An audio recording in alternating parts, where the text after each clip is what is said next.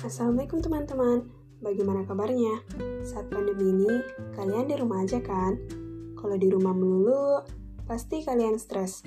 Aku punya tipsnya nih buat kalian yang lagi stres saat di rumah aja. Simak tipsnya ya. Tips yang pertama, yaitu rutin melakukan aktivitas yang disukai, kumpulkan minat kegiatan yang Anda sukai, seperti baca novel sambil mendengarkan musik, dan hal yang menarik lainnya. Untuk tips yang kedua, yaitu kapan harus berhubung dan kapan harus berhenti. Ketika di rumah aja, kita perlu untuk menjaga pola tidur. Tips yang terakhir, diet berita. Di rumah aja ketika pandemi COVID-19 terjadi, banyak berita yang tersebar melalui banyak sosial media yang tidak valid, yang dapat membuat tingkat stres meninggi, perlu untuk memilih informasi dari sumber terpercaya adalah salah satu upaya menjaga diri agar tidak stres.